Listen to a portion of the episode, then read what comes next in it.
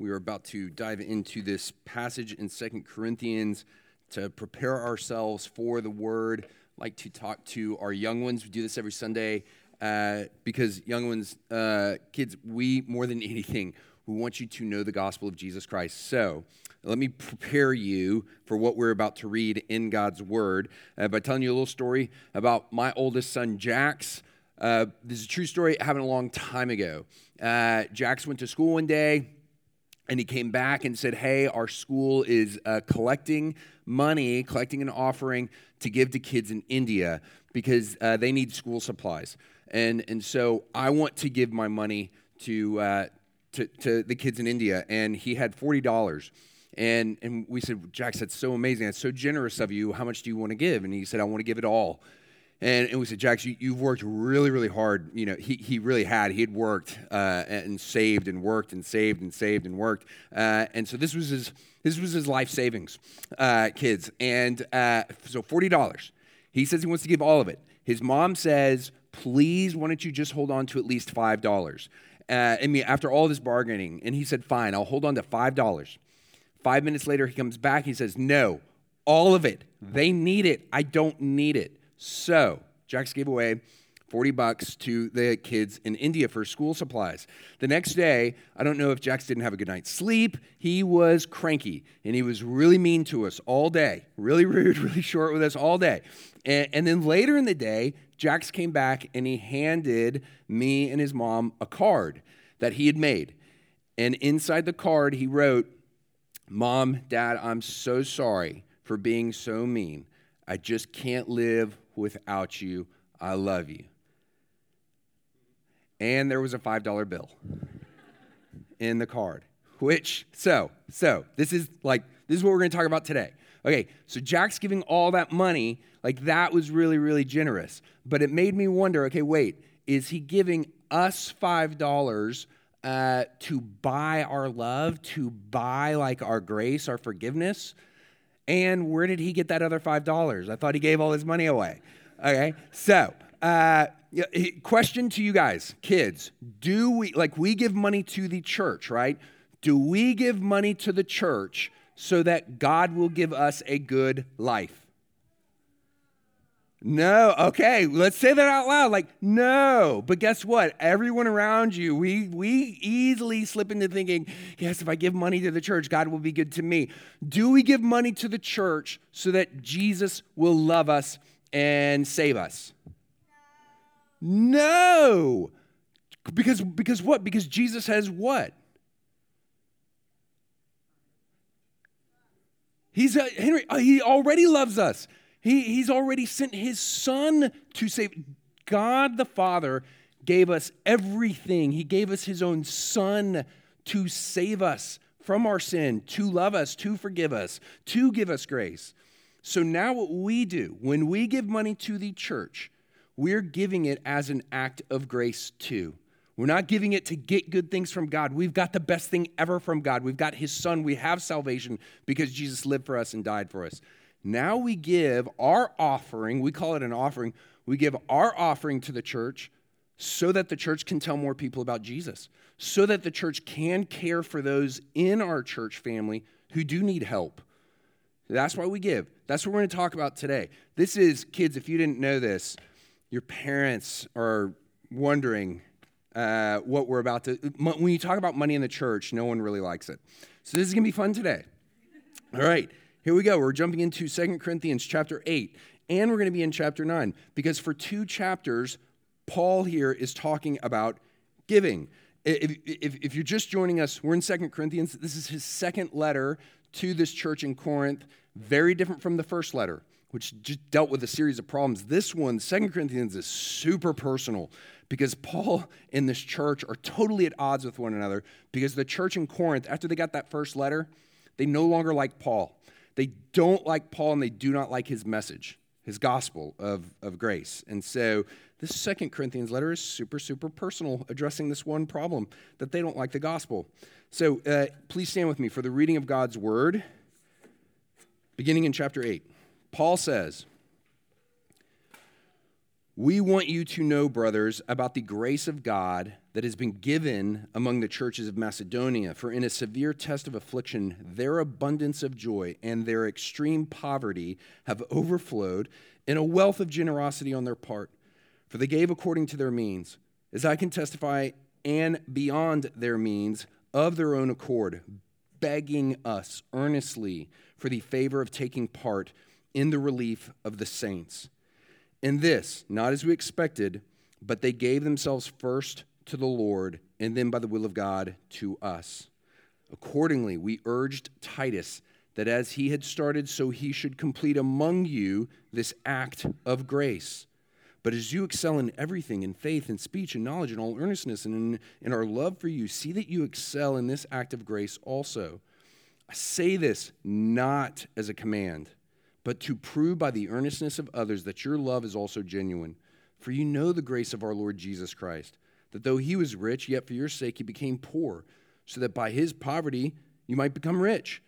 And in this matter I give my judgment. This benefits you, who a year ago started not only to do this work, but also to desire to do it. So now finish doing it as well, so that your readiness in desiring it may be matched by your completing it out of what you have. For if the readiness is there, it is acceptable according to what a person has, not according to what he does not have. For I do not mean that others should be eased and you burdened, but that as a matter of fairness, your abundance at the present time should supply their need, so that their abundance may supply your need, that there may be fairness. So I thought it necessary to urge the brothers to go on ahead to you and arrange in advance for the gift you have promised, so that it may be ready as a willing gift, not as an exaction the point is this whoever sows sparingly will also reap sparingly. Whoever sows bountifully will also reap bountifully. Each one must give as he has decided in his heart, not reluctantly or under compulsion, for God loves a cheerful giver. The word of the Lord. And please be seated. So, this, this financial offering that Paul's talking about, uh, he talks about it for two chapters, all of eight, all of nine. It's the same offering that Paul talked about for just two verses at the very end of his first letter uh, in 1 Corinthians, where he said this Now, concerning the collection for the saints, on the first day of every week, each of you is to put something aside and store it up, and I'll send those whom you accredit by letter to carry your gift to Jerusalem. That's who this is for. This offering is for the churches in Jerusalem because the churches in Jerusalem are going through terrible, awful persecution. Uh, the new Christian faith that's there, that where it was born there in Jerusalem, it's divided everyone. Uh, the Jewish converts to Christianity who are in Jerusalem, they've now been ostracized by the Jewish community. They've lost family, they've lost friends, they've lost jobs. Some have been thrown in prison, some have lost their lives. And there have been famines to go along with all of it. So Paul is taking up a financial offering to help provide for those Christians who are in desperate need in Jerusalem. And he's asking the church in Corinth, because at this time, there is no persecution of the church in Corinth. All the hard stuff that the Corinthians are, are going through, it's all internal. It's all their own junk. It's all their own infighting. It's not coming from without. And mostly this is because this is a Greek city and it's super wealthy. It's a port city, super wealthy, and everyone is too busy making tons of money to care about the Christian church that's there in Corinth. Just, people don't care. The Corinthian church, it's a wealthy church. It's upper class, it's middle class citizens in this church. But Paul and the Corinthian church, they have they are at total odds with one another right now. Uh, they have been where there's there's still this there's been some healing but there is still a minority in the a very very significant minority in the Corinthian church that does not think Paul is a true apostle. There's a group of prosperity preaching charlatans that have that have assumed leadership in the church. That Paul and this church are still so much at odds that they have stopped collecting the offering that they started to collect when they first got Paul's first letter. Uh, and now Paul is saying, okay, yeah, now start that up again. And I'm going to send people from Macedonia to you that you don't know so that they can get your offering that I know you're going to give, and they'll hand it off to me, and then I'll take it and give it to Christians in Jerusalem you don't know. And scholars agree that the amount that Paul is collecting here, because he's not just collecting in Corinth, he's collecting from all the churches out west, that this probably amounts to something like $300,000 in today's money. And Paul does spend a lot of chapter 8 and 9 explaining how they're going to handle this, this, this offering carefully. Uh, it's going to all be done above board. It's done. It's going to be done properly. It's going to be done in a responsible way. There's going to be all this accountability with all these people who are known uh, uh, that, that are that are going to be handling this. But Paul, but Paul is going to travel by land and sea uh, to get this to Jerusalem. And you got to remember, this is Paul who meets tragedy at every turn like everywhere he goes mishap every he's been robbed he's been shipwrecked numerous times. Give me money to give to people you don't know. Uh, this is just a big ask from beginning to end. But he asks. And that's, he asks, he does not command. Chapter 8, verse 8 I say this not as a command. Chapter 9, verse 5 this is not an exaction. And what you don't read here or anywhere else in the New Testament, but if you were expecting to see it somewhere, you'd expect to see it right here. This is perfect timing. You don't see anything about a tithe. In the Old Testament, Israel was commanded to tithe a certain percentage to the temple for the priests, for the festivals that they're going to put on. And it's all very, very ceremonial. After Jesus' resurrection, there is no mention of the church commanding a tithe in the New Testament because the temple, the priesthood, the festivals, they're done. The, the commanding, the guilting, the shaming, pounding over and over of the church, tithe, tithe, tithe, that doesn't work. It's just not in the long run. It just doesn't work. And we know that because the numbers don't lie, because giving, giving to the church has only gone down as our country has grown more affluent. Paul knows that commanding generosity, it won't make the church more generous. Eh, have y'all ever heard of a monkey trap? I may have told y'all about a monkey trap before. Uh, we, you know, it's that saying, "Don't get caught in a monkey trap." It, Poachers use this, scientists use this to capture monkeys all across the world because it's super easy to capture a monkey with this trap. You get a coconut or you get a gourd, something big, hollow, uh, and, and, some kind of container. You cut a small hole in it, and then you tie a rope uh, around this container. You stake it to the ground so you secure this thing. And then you put something in it like a banana or a candy bar and you wait. And the monkey comes along, he smells the treat, and he can just barely squeeze his hand into the opening, and then he grabs that treat. But now he's made a fist, and now he can't get his hand out of the trap.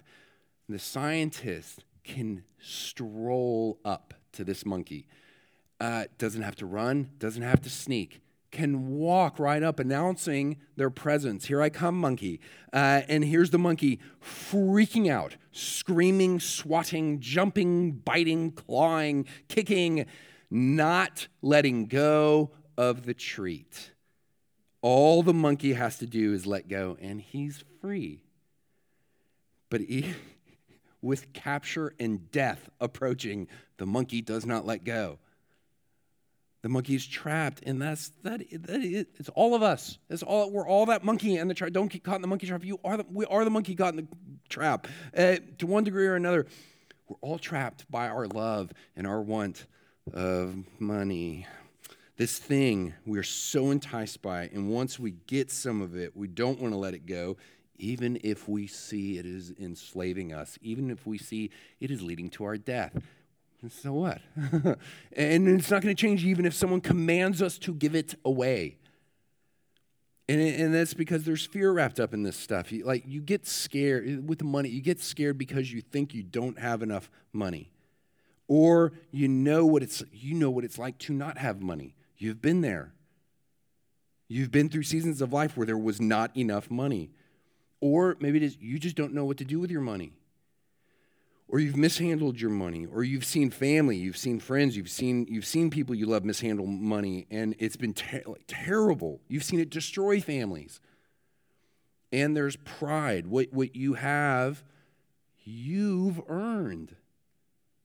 We live in a capitalist society. Like what you've what you have, you've earned through hard work, or or maybe you have inherited through a loved one's hard work, and it's it's it's yours. And and no one should tell you, no one should get to tell you, to do, no one should get to just take it from you or tell you what to do with it. And the command to give our money away, even to help others, it won't help because the default mode of our heart, ever since the fall of mankind, it's individualistic. It is consumeristic. Uh, uh, one commentator has, has, put it this way as in the default mode of our heart, it said, I will craft my life the way I want to craft my life, and I will only include other people as much as it serves my purposes. And Paul here, he's not commanding but he's also not being passive aggressive. Like the, he's not shaming the Corinthians with uh, when he brings up this Macedonian offering. Because this other group of churches mentioned here, the Macedonian churches, those are churches in northern Greece. You know these these are churches Thessalonica, Berea, Philippi. These churches, like those in Jerusalem, these are poor, very poor churches. They're not quite as poor as those in Jerusalem, but the, these are these are Roman areas the Macedonian churches are in, and so there is very very terrible persecution. Paul has seen it. Paul has faced it as he planted these churches. They're facing persecution from both Romans and Jews. So th- these churches are made up, and, w- and, we have accounts of this, in, you know, in, in uh, Acts and in these letters that the, these churches are made up of middle, you know, lower class citizens, poor people, uh, uh, slaves, working class. These these are the these are persecuted, poor Macedonian Christians, and they give this offering. And give this offering for the poor, persecuted Jerusalem Christians. And Paul did not ask them to give. Paul wasn't even going to mention it to the Macedonians uh, because he knew they were in no position to give. But then they found out what he was doing heading to Corinth, and it's their idea to give the offering. Paul says he, he told them no. He refused them until, verse 4, they begged us, begged us earnestly for the favor of taking part in the relief of the saints. Okay, but mentioning the Macedonians here, it's not shame tactics. The reason he gives the Corinthians to give financially is the same reasons the Macedonians gave Paul, why they were begging to give. Verse 5, chapter 8, he says, They gave themselves first to the Lord, and then by the will of God to us. As in the, the Macedonians, they didn't give to get something, they gave because they love Jesus. And they love who Jesus loves, his church. Even if they will never meet these other Christians till heaven. Uh, another commentator like this he said because because the church is this thing all over the world it is a regular occurrence going all the way back to the beginning of the church with the apostles that people give their money to the church for the church. And sometimes they entrust their offering into the hands of someone they don't personally know to take it to the hands of other people they don't know. And we don't like the unknown, especially with our money. We are risk averse. We want to know the contingencies. But to be generous, you have to embrace the unknown especially if you're going to be a global Christian. Well, let's just get personal here. Uh, uh, you, you here, you entrust your offerings to the mission of this church. This church started out as a mission itself, and we're only four years old.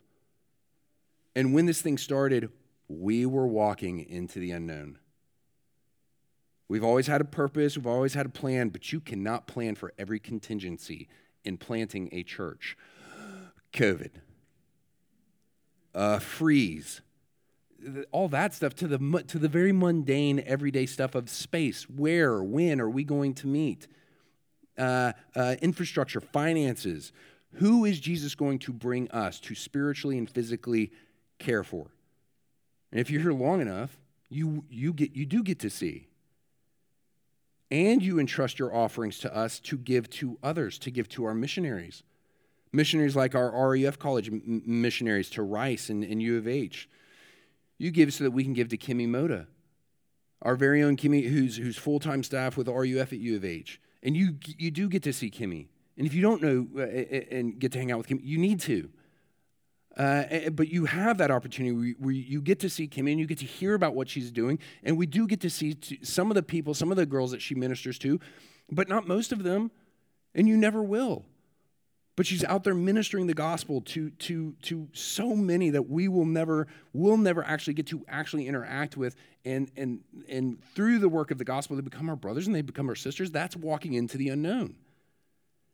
You entrust your offerings to us to give to our global missionaries. Dominique Svetel, ministering in Slovakia.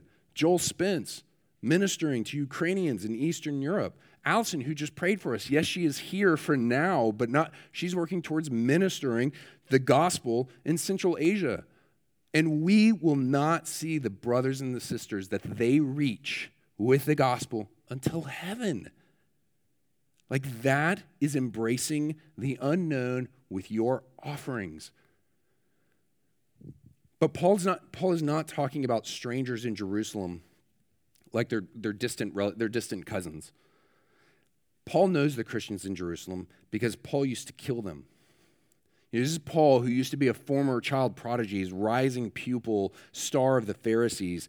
His, his zeal for the Jewish law is, is un, it was unmatched but he had misinterpreted it uh, to believing that an individual was saved by works of the law. And he's hearing all this Christian gospel stuff of, a, of grace and, and a Savior fulfilling the law for them, threatening everything that he has built, everything that he is working towards, everything that he's devoted his life to. So now he devotes his life to tearing Christianity down.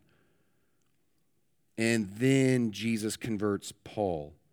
And Paul transitions from killing Christians to leading Christians, from terrorizing the church to building it up, from driving people away to drawing all kinds of people to Jesus, from threatening people to curse Jesus to teaching people to confess that Jesus is Lord and Savior. And the church is only, we, it's so easy to forget this. The church is only so big at the beginning for the rest of Paul's life. Like whenever he's preaching fellowshipping, he is, he is looking at somebody he's affected. Somebody whose wife, husband, daughter, son, mom, dad, sister, brother, he killed. Can you imagine what it would be like for Paul after he'd be, become uh, a Christian? He's out all day preaching, ministering the gospel, and then the quiet of the night, he remembers the voices crying out as he's, as he's tearing families apart, marching them off to jail, to die. These are people now that he would consider brothers and sisters, but they're gone because he cast his vote against them. And Jesus, his grace, it's bigger than Paul and all of his sin. It covers, it heals, it mends those divides to make an enemy family. When you read first century historians, you read these guys writing about the church, they think the church is so weird. Greeks and Jews taking care of each other, real relationships between rich and poor, between slaves and their masters, embracing each other and treating each other, caring for each other like their family. What is that?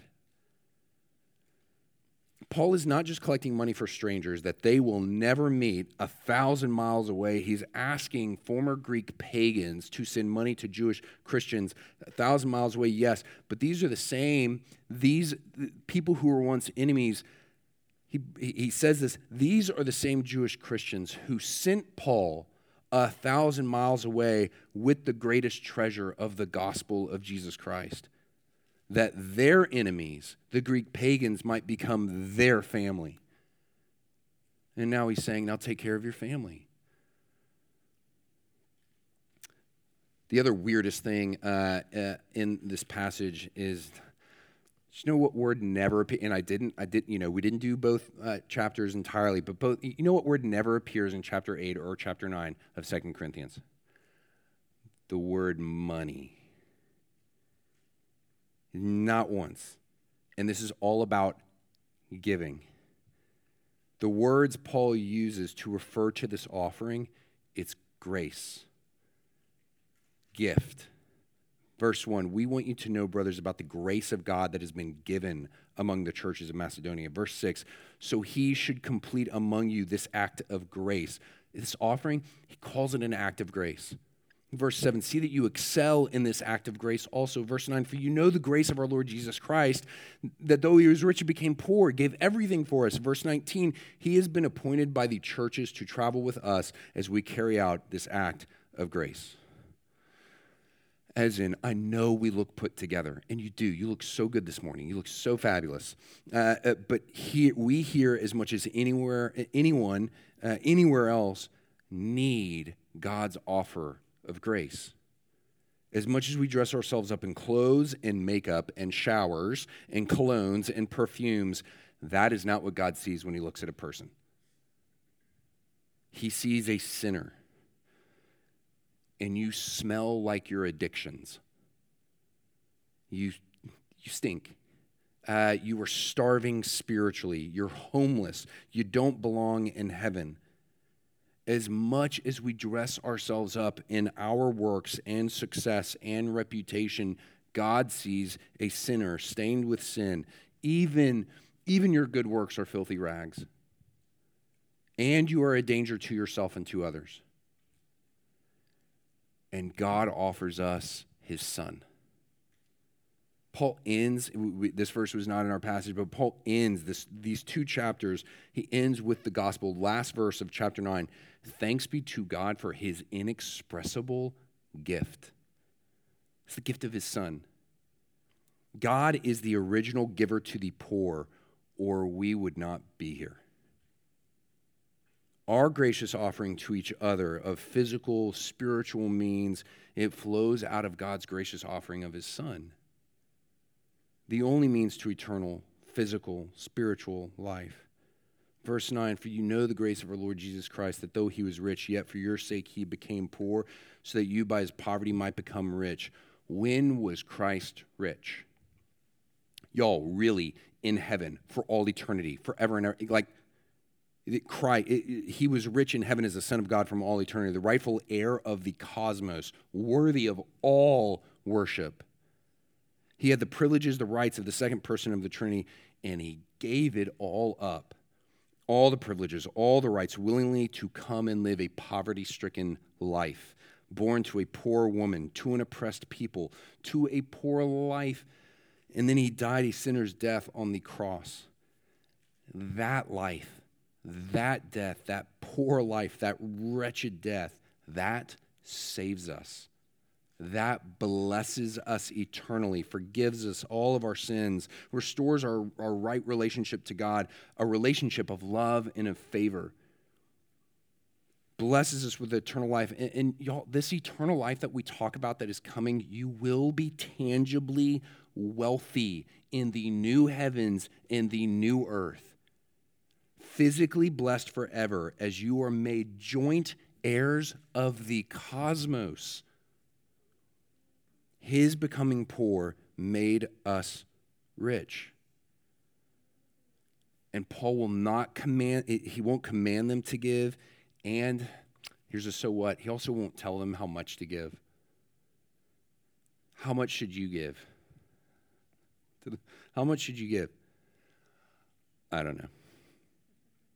The tithe in the Old Testament was 10%. Some want to ante that up uh, uh, to, to, I don't know, something like 12, just more. It's got to be more in the New Testament. This is not what Paul, it's not what Paul does. If 10%, if that's a good guide for you, uh, great. Okay, great. Not everyone can give 10%.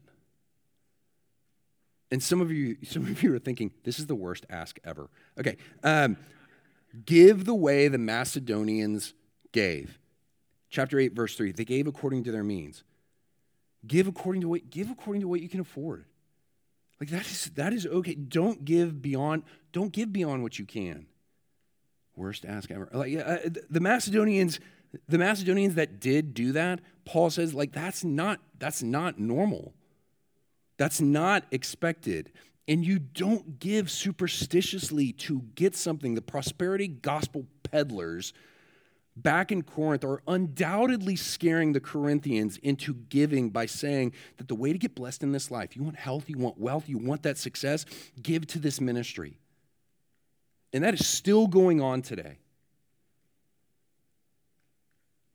Give the way Paul encourages the Corinthians to give chapter 9, verse 7 each one must give as he has decided in his own heart, not reluctantly, not under compulsion, for God loves a cheerful giver you know, it's that question like, what are you hearing right now? In, in the 2000 comedy, loosely based on Homer's Odyssey, Oh brother, where out, uh, uh, oh brother, where art thou? There, there are three convicts. They're on the run and they're looking for a buried treasure. They run into an old, an old man who surprises them, saying this just out of nowhere: "You seek a great fortune, you three who are now in chains, and you will find a fortune, though it will not be the fortune you seek. But first, you must travel a long and difficult road, a road fraught with peril and pregnant with adventure. You shall see things wonderful to tell. You shall see a cow on the roof of a cotton house, and oh, so many startlements." I cannot say how long this road will be, but fear not the obstacles in your path. For fate has vouchsafed your reward. And though the road may wind, and yea, your hearts grow weary, still shall ye follow the way even unto your salvation. And then later, Delmar, one of the convicts, says, How did he know about the treasure? And then Everett, who's kind of the leader of the gang, he says, Don't know. Delmar, though the blind are reputed to possess sensitivities compensating for their lack of sight, even to the point of developing paranormal psychic powers, now clearly seeing the future would fall neatly into that category. It's not so surprising then if an organism deprived of earthly vision, and then Pete comes back, he said we wouldn't get it. He said we'd, we, we wouldn't get the treasure we seek. And then Everett snaps back, well, what does he know? He's an ignorant old man. As in, like, one moment, in one, one moment, the seer has paranormal psychic powers, and the next, he's an ignorant old man. We can be privileged to be with the expert, and they can tell us what we need to know. And if then they tell us something that we don't want to hear, we don't hear it. Like, it's the gospel that we need to hear. Jesus offered up for us. And yeah, it begs the like, Okay, so did Paul's appeal work? Does the gospel work? Well, in his very next letter to the church in Rome, Paul writes this in chapter 15 At present, I'm going to Jerusalem, bringing aid to the saints from Macedonia and Achaia. That's the Greek region where Corinth is. For Macedonia and Achaia have been pleased to make some contribution for the, more, for the poor among the saints at Jerusalem, for they were pleased to do it. And indeed, they owe it to them. For if the Gentiles have come to share in their spiritual blessings, they ought also to be of service to them in material blessings. Yes, the gospel works. Let's pray. Father, we come uh, because you've called us, you've gathered us here to lift up the name of your beloved Son, our Lord and our Savior, in whom we have everything Father, uh, everything we need for this life, every, literally everything to come in the next life. You've given it all to us by making us joint heirs with your Son, all by your grace. Lord, help us to believe what we have. Help us to believe what is to come. And in, in that grace, knowing that grace, that it would overflow to the mission of this church and your church around the world that we would continue to proclaim Christ and Him crucified for salvation, where there is no other message. And Father, help us. We do not we, we do not deny the material. We do not deny the physical and the importance and awesomeness of your physical creation. Help us to care for one another's physical needs, to walk alongside each other. Father, to to to help those who are in need of our help and to love them, to make sure that those in our midst, that those that we are ministering to, Father, that they that they're not in desperate need. Lord, bless us to be gracious. Bless us to offer up that grace that you have given to us. We pray in Christ's name. Amen.